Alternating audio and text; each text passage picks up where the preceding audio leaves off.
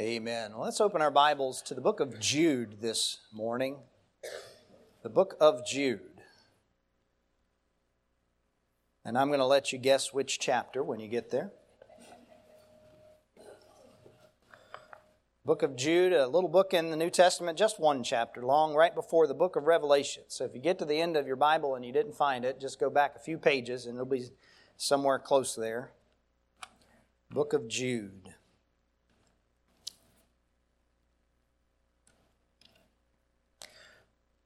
There's a couple times during the year where it's more challenging as a preacher than at other times. One of them's coming up when we have our patch play.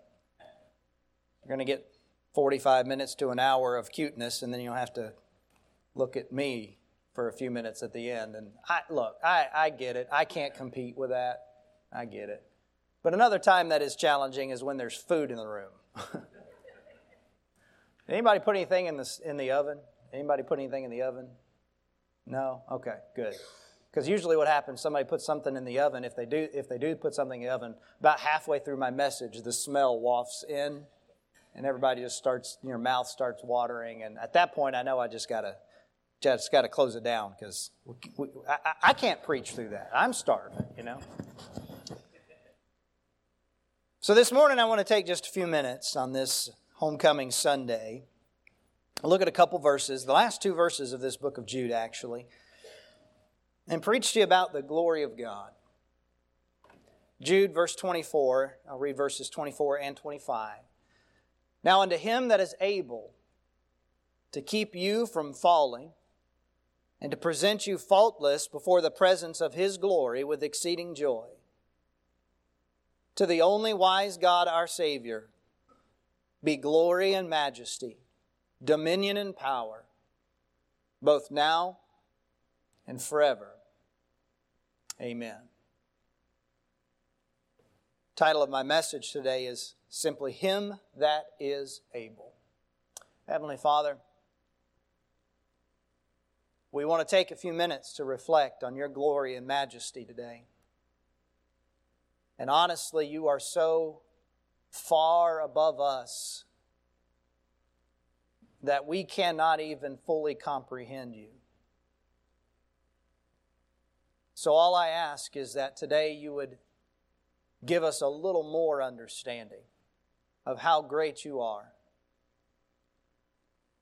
That you would get just a little more glory in us and through us. And I pray these things in Jesus' name. Amen. This little book, the book of Jude, is really a, a, fascinating little book. It was a short letter written by an apostle by the name of Jude to believers in general, not any one particular church or group. And he was writing to them because the church was dealing with false prophets. I mean, this was just within really one generation of Jesus being crucified and rising again. And already people were coming in and they were teaching things that weren't true. And so in verse number three, he says that he wanted to write them to them of the common faith. He kind of, it seems like just wanted to write an encouraging, kind of a, you know, uh, uh, pep rally kind of letter almost. But as he sat down to put pen to paper, the Holy Spirit led him to write on another topic. He said, I wanted, he, I wanted to write to you to exhort and exhort you to earnestly contend for the faith and the word contend there has the idea of to wrestle for, to wrestle with. And he goes on to talk about the challenges that were facing the churches, primarily revolving around the false teachers, the false prophets. And he talks about their doctrine, he talks about their way of life and the bad influence they have in churches, and how ultimately one day God's going to judge them for what they've done. But he ends this short letter in verses 22 and 23 with an admonition to the believers of what we should do in light of the climate, if you will, in churches. Even though there are false teachers, and even though some people are being swept up in heresy, uh, we should continue to grow in the faith. We should continue to have compassion on others and, and to make a difference uh, by saving them with the gospel, by reaching out with the gospel to save them, is, is, is what he talks about there. And then he finishes his letter in these final verses by turning everybody's attention to the best place we could ever turn our attention, and that is to God. Having talked about the false prophets, having talked about the believers, he ends by reminding us of who God is and why God deserves our glory. It's easy sometimes to allow our focus to get off, to be distracted, to lose our perspective. And even on a day like today, when we think about what God has done for Philadelphia Baptist Church, sometimes it's easy for us to uh, focus on the people over the years. And you know what? I'm thankful for the people of Philadelphia Baptist Church. And uh, I, I, I was just talking to somebody this week, actually, and I was, I was, I was bragging on the people of our church and just how wonderful um, uh, our folks are. And, and uh, I told someone again, you've heard me say this. There's quite a few people in this church that I say I want to be like them when I grow up. You know, the Lord has just put together such an amazing group of people. And you go back through our history uh, over the last uh, many years, and we can we can talk about the individuals that God used in a wonderful way. We could talk about the properties and the facilities. Uh, you know how the Lord back in the 70s led the church out of what is now basically downtown Atlanta, moved to Conyers, and was there until uh, about 2007, 2008, when the church moved out here to, to the middle of nowhere, Georgia, Rutledge. And, uh, and we could talk about how the Lord is blessed with property and facilities and things. And uh, to be able to have the kind of property that we have today, uh, to have it uh, 26 acres, almost a 30,000 square foot building uh, that, we ha- that we own free and clear, no debts or anything like that. we could talk about that. But it's easy to get distracted by that and forget that, that it's not about the people, it's not about the properties, and it's not about the programs that we put together either. I'm thankful the Lord has allowed us to uh, build a very, I, I, think, extensive ministry that reaches to uh, lots of life stages and very, uh, various aspects and different things. I'm so thankful for the people that make it happen.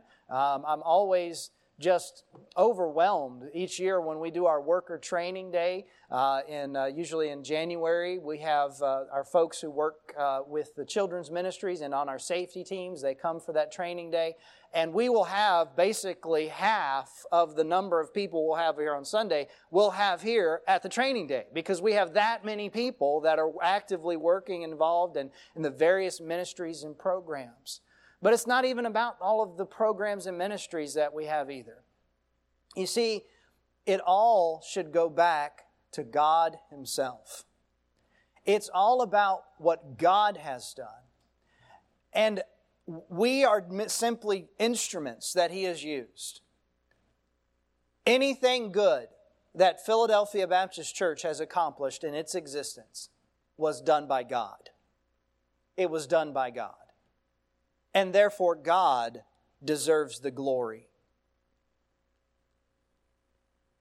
From these verses that we've read this morning, Jude verses 24 and 25, I want to give you just some very, very simple thoughts. I'm not going to try and wow you with any eloquence today or impress you with any kind of uh, theological gymnastics, all right?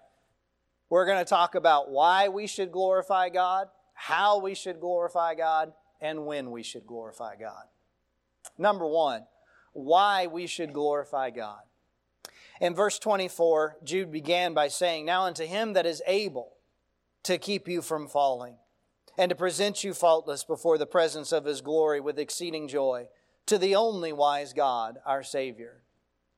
Now, here we find three specific reasons why you and I should glorify God. Now, we could sum up why we should glorify God with just that first statement when he said, Now unto him that is able. It's because God is able. It's because God can do anything He wants to do, and God does do all things well that we should glorify Him. But He gives three specific reasons that I want you to notice with me this morning why we should glorify God. First of all, He is able to keep us from falling. If you want to outline this, we'll put it this way. We should glorify God because He can protect us from falling. He can protect us from falling. Now, immediately we have to define what do we mean by falling? What are we talking about here that God is able to protect us from? And the particular word that's used here is a word that is a generic word, means stumbling or tripping of any kind, anything that results in you going, going down, anything that results in you falling. Now, this would be distinguished from other times where the word fall might mean something like apostasy or something like that. There's a broader word here because it's encompassing a much bigger idea in God's ability. Now, let me speak first of all as uh, to God's ability to keep Christians from falling into hell. You know, as a child of God, you are kept in the almighty hand of God. The moment a person places their faith in the Lord Jesus Christ from salvation, the Bible says that they are placed in God's hands and therefore they are eternally secure. John chapter 10, Jesus said, My sheep hear my voice, and I know them, and they follow me, and I give unto them eternal life, and they shall never perish neither shall any man pluck them out of my hand. My Father which gave them me is greater than all, and no man is able to pluck them out of my Father's hand. Those verses right there, I think, are the best verses in all of Scripture to prove eternal security. Eternal security is simply the idea that once you're saved, you're always saved. You cannot lose your salvation. You cannot forfeit your salvation. You cannot return your salvation. It is yours forever. Not because of anything you've done, not because of what the preacher says, but because of what the Lord Jesus Christ himself said in these verses. Notice how he put it.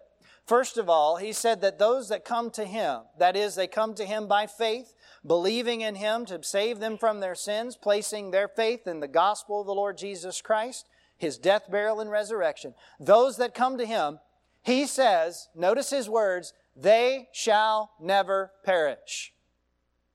If it were possible to perish at some point after Jesus giving you eternal life, if that could be taken back and you could end up uh, perishing anyway, or you could somehow lose that salvation and you could perish anyway, then the words of Jesus Christ in these verses are false and he's a liar. You cannot believe that you can lose your salvation without denying what Jesus himself said here. But then notice how he illustrates the security of the believer when he says that they are in his hand. Notice his words again.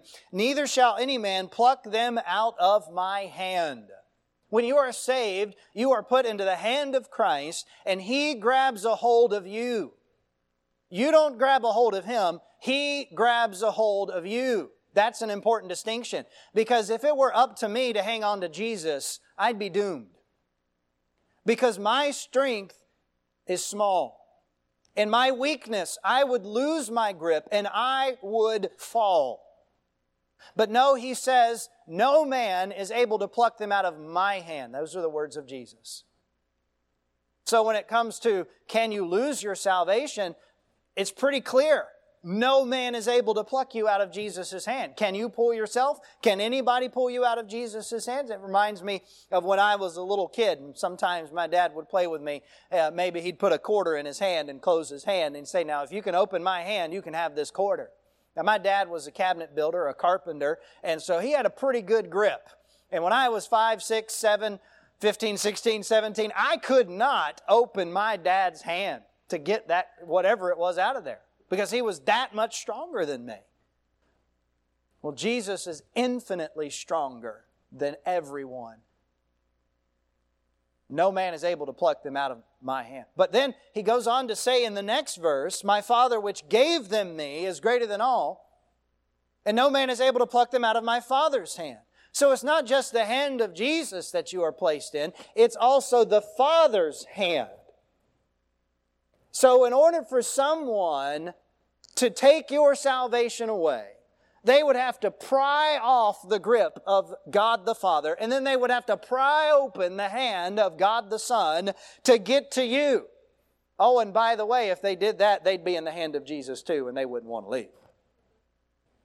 Our salvation is secure, not because we are able to keep us from falling, but because He is able to keep us from falling. There are many people, though, who believe and who teach that in order to be sure of your salvation, you have to meet a certain level of performance. You have to meet a certain standard. You have to do these certain things. And if you don't do these certain things, well, then you're not saved. Our salvation and our security are not dependent on us. We are not able. If it were up to us to save ourselves or to keep ourselves secure, we never could. Only He can protect us from falling. Hebrews 7:25 says, "Wherefore he is able to save them to the uttermost that come unto God by him, seeing he ever liveth to make intercession for them." Listen, you can know for sure that you are saved. You do not have to live in doubt of that. You do not have to wonder about that. You can know for sure that you're saved, not because you're able to prove it, not because you're able to perform, but because God is able. It's His ability. But let me say that this protection from falling is not just for eternal salvation, it's also for daily sanctification. Here's some place, here's a place where some Christians miss the boat. They live as if their sanctification, that is the way that they grow to be more like Christ, to do what is right, to put off the flesh, to put on uh, the deeds of the Spirit, and that whole process, they live as though that was all them. They live as though salvation was all God, but now sanctification's all me. I've got to, I've got to get to work. I've got to do it. I've got to, it's all up to me. If sanctification were up to you and me, it would never happen. You know why? Because we're not able. I like how Paul summarized the struggle that we all face in, in Romans chapter 7. He said, The good that I would, that I do not. But the evil that I would not, that I do. You ever been there? You say, that sounds like a tongue twister to me. Well, it's kind of a tongue twister, but it's also a, it's also a theology twister because the good that I would, that is, the right things I know I should do, I don't do them like I should. That doesn't make sense. If you know you should do it, why don't you? But then the evil that you would not, that is, the bad things you know you shouldn't do, those are the things that too often we do. Well, that doesn't make any sense either. How can we explain this struggle? How can we explain this, this contradiction that I know I should do something good, but I don't do it, and I know I shouldn't do something bad, but I do it anyway? There's only one explanation, and it's called sin. And even though we are, those of us who know Christ as our Savior, we've been saved from our sins and we've been declared sanctified in Christ, we still live in a world affected by sin, in a body affected by sin, and we still have the struggle with the flesh. Galatians chapter 5 says that we are to walk in the Spirit so that we do not fulfill the lust of the flesh. And here's the problem though, is many times we act like if we are strong enough, then we can keep ourselves from falling back into sin. And we act like that it, it, that we got this thing called the Christian life. We can do it if we just are disciplined enough, if we just make enough uh, important decisions, if we just check all the right boxes, then we can do it. But let me tell you, if that's the way you're living the Christian life, if you're not already extremely frustrated, you're very soon going to be. Because you will find that it will be nothing but a series of failures because you're depending on your own strength. You are not able to keep you from falling in sanctification. Only God is able to do that. How does this work? Well, Paul summed it up this way in Galatians 2:20. I am crucified with Christ. Nevertheless I live. Yet not I, but Christ liveth in me, and the life that I now live, I live by the faith of the Son of God, who loved me and gave himself for me. That is how sanctification works. It's not, I live by my strength and my determination and my self will and my good habits. It's, I live by the faith of the Son of God. I'm crucified with Christ. I, when, when I accepted Christ as my Savior, I identified with His death, saying that I know that I am powerless to save myself and I am powerless to overcome the, the, the pool of sin in my life. I'm crucified with Christ. Nevertheless, I live, but it's not me. It's Christ living in me. This is how sanctification works. It's simply recognizing our inability and depending on God's ability to work in us and through us, to change us, to make us more like Christ. That's what the fruit of the Spirit is. I know it's listed as love, joy, peace, long suffering, gentleness, goodness, faith, meekness, temperance. But what, it, what that is, it's the produce, it's what the Holy Spirit produces in our lives as we yield to God. He is able to keep us from falling. Not only in eternity, but daily. God will protect us from falling when we follow Him, when we humbly submit to Him and we walk in obedience. When we do that, it is God who upholds us, it's He who sustains us so that we do not fall. Why should we glorify God? Number one, because He can protect us from falling. But then, number two, he says in verse 24, not only is God able to keep you from falling, He's also able to present you faultless before the presence of His glory with exceeding joy. That's a mouthful. Let's see if we can unpack it a little bit here. When we were saved, the Bible says that we were justified. Our choir sang about that this morning, a song based on Romans chapter 5 and verse number 1. We are justified by faith, and therefore we have peace with God through our Lord Jesus Christ. To be justified means that you were declared righteous. You were made to be as if you had never sinned before. That's an amazing thing right there. Our record was wiped clean so that when God looks at us, He doesn't see our sin, He sees the righteousness of Christ. All of Jesus' righteousness was given to us and we were made sinless in the sight of God at the moment that we received Christ as our Savior.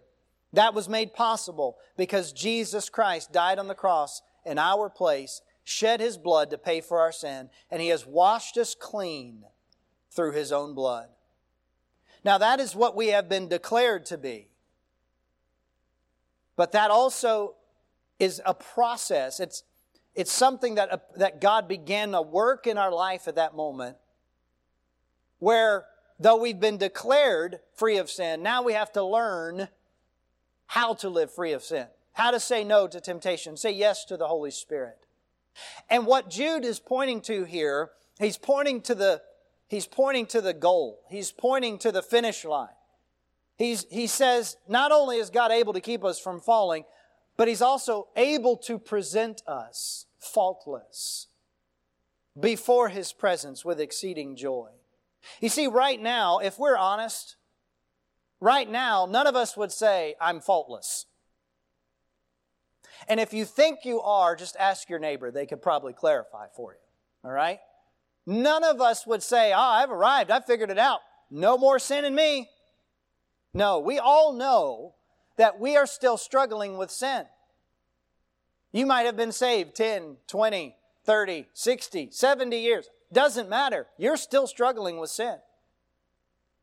So let me ask you if it were up to you to present yourself faultless before God, could you do it? Could you ever get to the point in your life where you could say, I am now faultless? No, you could not. And here's why because you've already sinned. Here's the amazing thing. To be faultless doesn't mean I'll never do it again. To be faultless means I've never done it at all. Could you go back and rewrite your history and say, I never sinned at all? You couldn't do that. I couldn't do that. I'm not able to. But God can. And here's the amazing thing about justification, about salvation that it's not just, all right, from this point forward, I'm fixing you. God fixes everything. Our past, our present, our future, it's all taken care of by Him, by the blood of the Lord Jesus Christ. So that one day when we step into heaven, Jesus Christ, I, I love this picture, He's going to present us. I don't know how this is going to work. I don't know if we're going to stand in a line and one by one as we approach the throne of God, Jesus Christ is going to say to God the Father, Here is Stephen Chambers. And Father, I want to present him to you. as perfectly faultless. I don't know if that's how that's going to work, but that's the picture I get in my mind. Can you, can you even fathom that? Because I know me. And I would never presume to stand before God Almighty and say, I present myself faultless. No. But yet Jesus will present us faultless in His presence. And I love that last phrase there with exceeding joy. With exceeding joy. I mean, what can make you happier than knowing that not only are your sins forgiven, they're gone? They're abolished. They're wiped away forever as if they never were, so that you could stand before God Almighty in perfection, not because of what you've done, but because of what, but because of what Jesus has done. Why does God deserve our glory? Because He can protect us from falling, He can present us faultless. But then, number three, why should we glorify God? Because He's perfect in wisdom the first phrase of verse 25 to the only wise God, our Savior, it says. He's the only wise God. Don't, don't get confused by the language there.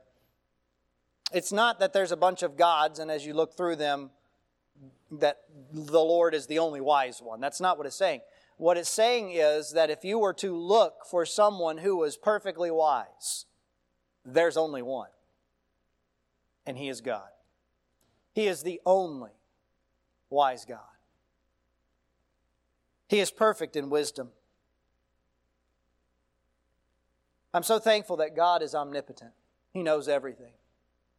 He knows everything about history already. Before it's ever happened, God knows. God knows everything about my life. He knows every thought that I'll think. He knows every word that I'll speak. He knows every action that I'll take. God knows. Psalm 147, verse 5 Great is our Lord, and of great power. His understanding is infinite. God knows everything. Romans 11, 33, Oh, the depths of the riches, both of the wisdom and the knowledge of God. How unsearchable are his judgments and his ways past finding out. I'm so glad that God is perfect in wisdom.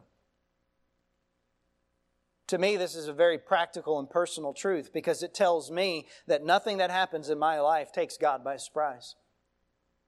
Stuff happens all the time that takes us by surprise. Things happen that you don't expect. Life throws you a curveball, and now you've got to adjust. Now you've got to change your plans. You've got to do this. You've got to do that. You thought that this was the right track, and now you've got to do something completely different. It seems like we're always being reminded just how little we actually know. But God is never surprised because He already knows everything. Not only does it mean that He knows everything that's going to happen, but it also means that God knows what is best. Why? Because He's the only wise God. God knows what is best. He's not sitting up in heaven hurriedly trying to figure out how to make the best of a bad situation. God has already decided in eternity past what is best, and He already had a plan for each of our lives already worked out, and we're simply in the middle of that plan right now, watching God do what God knows is best to do. And it's simply up to us to get behind God's program. It's not up to you and me to figure out what is best and then tell God, all right, you, you need to do this. It's up to you and me to say, all right, God, whatever you want to do, that's what's best. I'm going to follow you. You see, it's a completely reverse perspective way that most people live their lives. Most people live their lives evaluating situations and evaluating decisions to determine what is best and then acting on what they think is best. But when you serve the only wise God, you are freed from that burden. I call it a burden because you can never know for sure. Did you make the right decision? Because there's always another possibility of another piece of information out there that you might have missed. Something that may have made a difference that you were unaware of, and, and you made it what you thought was a good decision, but later you find out it, it wasn't. But when you're trusting God and His wisdom to guide you, you don't have to worry about that. All you have to do is get behind what God is doing and trust Him to guide you. Proverbs 3, 5, and 6. Many of you know these verses well. We are to trust in the Lord with all our heart and lean not unto our own understanding. In all our ways acknowledge Him, and He shall direct our paths. God knows what is best. And let me add, as I often do, He knows when is best too. For me, I struggle as much with when as I do with what. All right, God, you know what's best. Now hurry up and do it. That's what I struggle with. We have to learn to depend on God's best timing as well. Isaiah 55 says, My thoughts are not your thoughts, neither are your ways my ways, saith the Lord. For as the heavens are higher than the earth, so are my ways higher than your ways, and my thoughts than your thoughts. He is the only wise God. Why should we glorify God? Because He's able to prevent us or protect us from falling. He's able to present us faultless, and He is perfect in wisdom.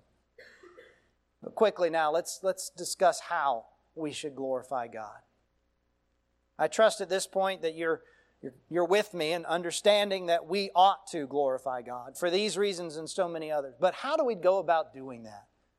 Sometimes it's one of those religious terms we just toss out and we don't really stop to think about practically how do we carry this out in life. We say, whether therefore you eat or drink whatsoever you do, do all to the glory of God. That's great. That's scripture. We need to do that. But how? Well, I think these verses give us some very practical insight. Jude says in verse 25, To him be glory and majesty and dominion and power. Now, notice what Jude is doing here. He is reminding us of the attributes of God that we ought to give God credit for. And when we talk about glorifying God, all we're saying is that we should actively proclaim the glory of God. The truth is, you cannot add to or take away from God's actual glory. Okay? You're not going to make God any better by how you act or what you say. So when we talk about glorifying God, we're not talking about somehow inflating God Himself, but we're talking about proclaiming and displaying God's glory. God should be glorified in our own hearts when we acknowledge how great God is, and through our lives as we tell others how great God is, and as, as we show them in the way that we live how great God is. And there are four words here that help us understand what that looks like. First of all, he said, To him be glory. Now, that's the word, the proper word that encapsulates this idea of God's, God's greatness.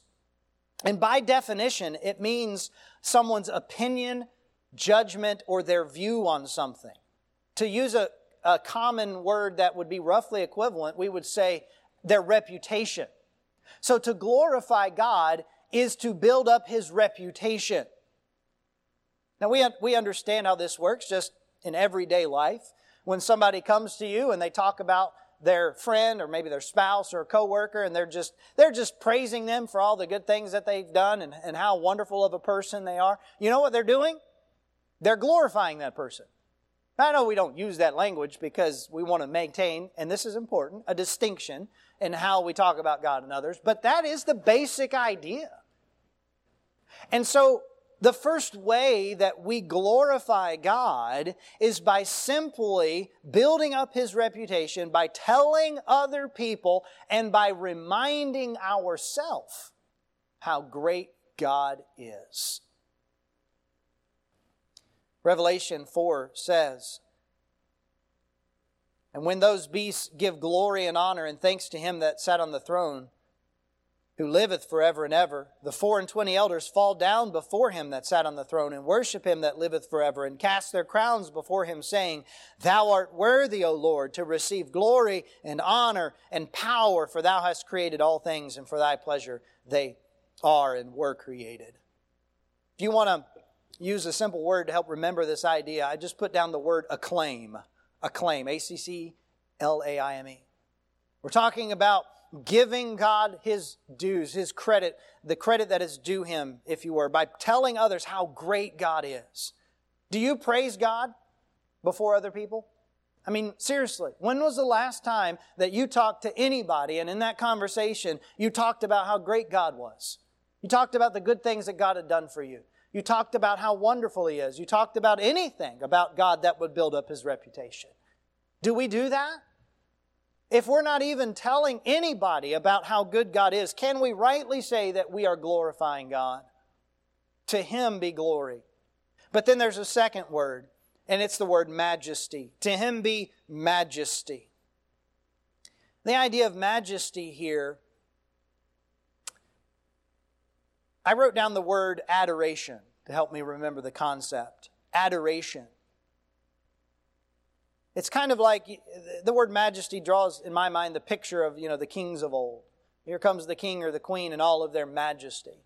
And you see their, their regalness and their splendor, and, and there's just an awe there. There's just an appreciation for the, the office, at least. And because of that, they have a, a special place of respect. Well, when it comes to God, He should have the ultimate place of respect in our life. Nobody should get more respect in, from you than the respect you give to God. How important is God to you? Colossians 1:18 says, "And he is the head of the body, the church, who is the beginning, the firstborn from the dead, that he might have the preeminence." First place. That's the place God should be in our life. You see, glorifying God is not doesn't begin on the outside. It begins on the inside. As we give God the majesty in our own heart, we put Him on the throne of our heart. We give Him the ultimate respect. We give Him the ultimate adoration. Is God first place in your life? It's significant that in Exodus 20 and verse number 3, God said, Thou shalt have no other gods before me. What he was not saying it's all right if you have a bunch of gods, just make sure that I'm in first position. That's not what the Lord was saying. What he was saying is that I am the one God and I should be the only God that there should be no gods anywhere else. No gods before me. Can you say that about yourself? Is God first place in your life? He needs or he deserves acclaim and adoration but then we should glorify God. The next word that Jude uses is the word dominion. To him be dominion. The word dominion refers to his power, his might, his strength. Or the word I use to help me remember this is ability. We are to praise God for his ability, what he is able to do. He is the Lord God Almighty. You know what that means? It means God can do whatever He wants to do. The omnipotence of God is the idea that God is all powerful. There is nothing that is beyond His ability. If He wants to do it, He can do it. His, his ability is infinite. You couple this with the idea that He's omniscient, that He knows everything, including what is best. And what you get is that, that wonderful truth that not only does God know what is best, He's able to do whatever is best, and no one can stop Him. No one can stop him. Do you praise the ability of God? God, I know you can do it. I've got this problem. The doctors are saying this. The bill collectors are saying this. I'm worried about what's going on here. Lord, I know it's not beyond you. Do you praise the Lord for his ability? And then, fourthly, he uses the word power to talk about how we should glorify God. To him be glory and majesty, dominion and power. This word for power here is the kind of word, uh, kind of uh, uh, power that refers to authority. Authority, like governmental power. The power of him whose will and commands must be submitted to by others. So it's not just that he personally is able to do whatever he wants, but he's also sovereign so that he can orchestrate the events of our life so that everyone else is working as a part of his plan to accomplish his purpose in our lives. What a blessed truth it is to know that God's in charge. Because I'm telling you, we look at we look at our world today, and you, you ever wonder who is really in charge anyway? You ever wonder that? I do. I'm not being, trying to be a conspiracy theorist here, but I look at what's going on in the White House and I'm thinking to myself, who's actually calling the shots there? Who's in charge of all this? What is going on? Everything just seems like chaos. I'm so glad that in the midst of the chaos of our world, there is one who we can say definitively is in charge, and that is God. To him be power, that is authority. Jesus said, All power is given unto me in heaven and earth. He has all power, He has all authority. That means He has the right to do what He knows is best when He knows it's best to do it. And He has not only the ability to do it, but He has the authority to do it. No one can stand in his way. No one can contradict him. And though all the forces of hell should devise their most wicked plans to work against you, they could never thwart the perfect plan of God. He has the power. So when we talk about glorifying God, we're talking about simply acknowledging who God is and what God can do. That's how we glorify Him. We do it when we remind others. We do it when we remind ourselves. And then finally, as we close, one last thought from these verses, and that is when we should glorify God. To him be glory and majesty and dominion and power both now and ever. Amen. So there are two times given us here. I told you this was not going to be that, that hard of a outline to uh, follow. It wasn't going to be that impressive. There's two times. Now and forever. Let's take them in reverse order. There is going to come a day when everyone who's ever lived will glorify God, whether they like it or not. Isaiah says in Isaiah 45 23, This is the Lord speaking. I have sworn by myself, the word has gone out of my mouth in righteousness and shall not return, that unto me every knee shall bow, every tongue shall swear. This is what Paul was drawing from in Philippians chapter 2 when he said that at the name of Jesus, every knee should bow of things in heaven and things in earth and things under the earth, and that every tongue should confess that Jesus Christ is Lord to the glory of God the Father. There is a coming a day when every person in this room will bow their knee to God and give him the glory that he deserves. I don't care if you are the most staunch atheist. I don't care if you are the most convinced agnostic. I don't care what kind of horrible life that you are committed to. It doesn't matter everyone for all time will one day bow their knee and glorify God. And that's what we're going to be doing for all of eternity.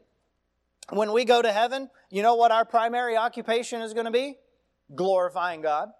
I, I I, I, appreciate songs about heaven that talk about the wonderful things we're going to see, and I like being reminded about the reunion that, that we'll have with our loved ones who've passed on. But you know what the greatest part about heaven is? It's not a street of gold. It's not whatever the mansions might look like. It's not the river of life. It's not the, the fruit that's on the tree. It's not any of that stuff. The greatest part about heaven is being in the presence of God for all of eternity and getting to spend eternity giving Him the glory that is His, that is rightfully His.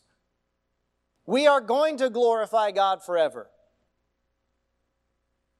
But are we glorifying Him now? Because He says it's not just the forever, it's the now. To Him be glory and majesty and dominion and power, both now and forever. It should be both. That is starting right now.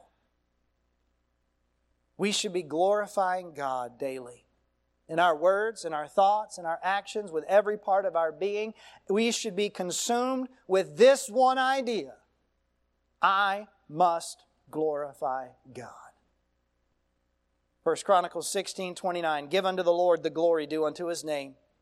Bring an offering and come before him. Worship the Lord in the beauty of holiness. 1 Corinthians 10 31. If you know it, say it with me. Whether therefore ye eat or drink or whatsoever ye do, do it all to the glory of God. Do all to the glory of God. Maybe you sometimes get a little bit tired of hearing people talk about getting God glory and doing it for the glory of God. Maybe you sometimes wonder, should we can we not just talk about something else for a little bit? But let me tell you, in everything that we do, in everything that we say, in everything that we think, there should be behind it all an underlying purpose, an underlying pers- perspective on life that everything is supposed to be for the glory of God. Are you living for the glory of God? If you're living for your own glory, then you're not living for the glory of God. If you're living for your own pleasure, then you're not living for the glory of God. God deserves to be glorified in our lives because He alone saves us, He alone sanctifies us. And since one day we're going to exalt Him forever, we ought to exalt Him and glorify Him now. Because when it comes down to it, the only life worth living is a life lived for the glory of God.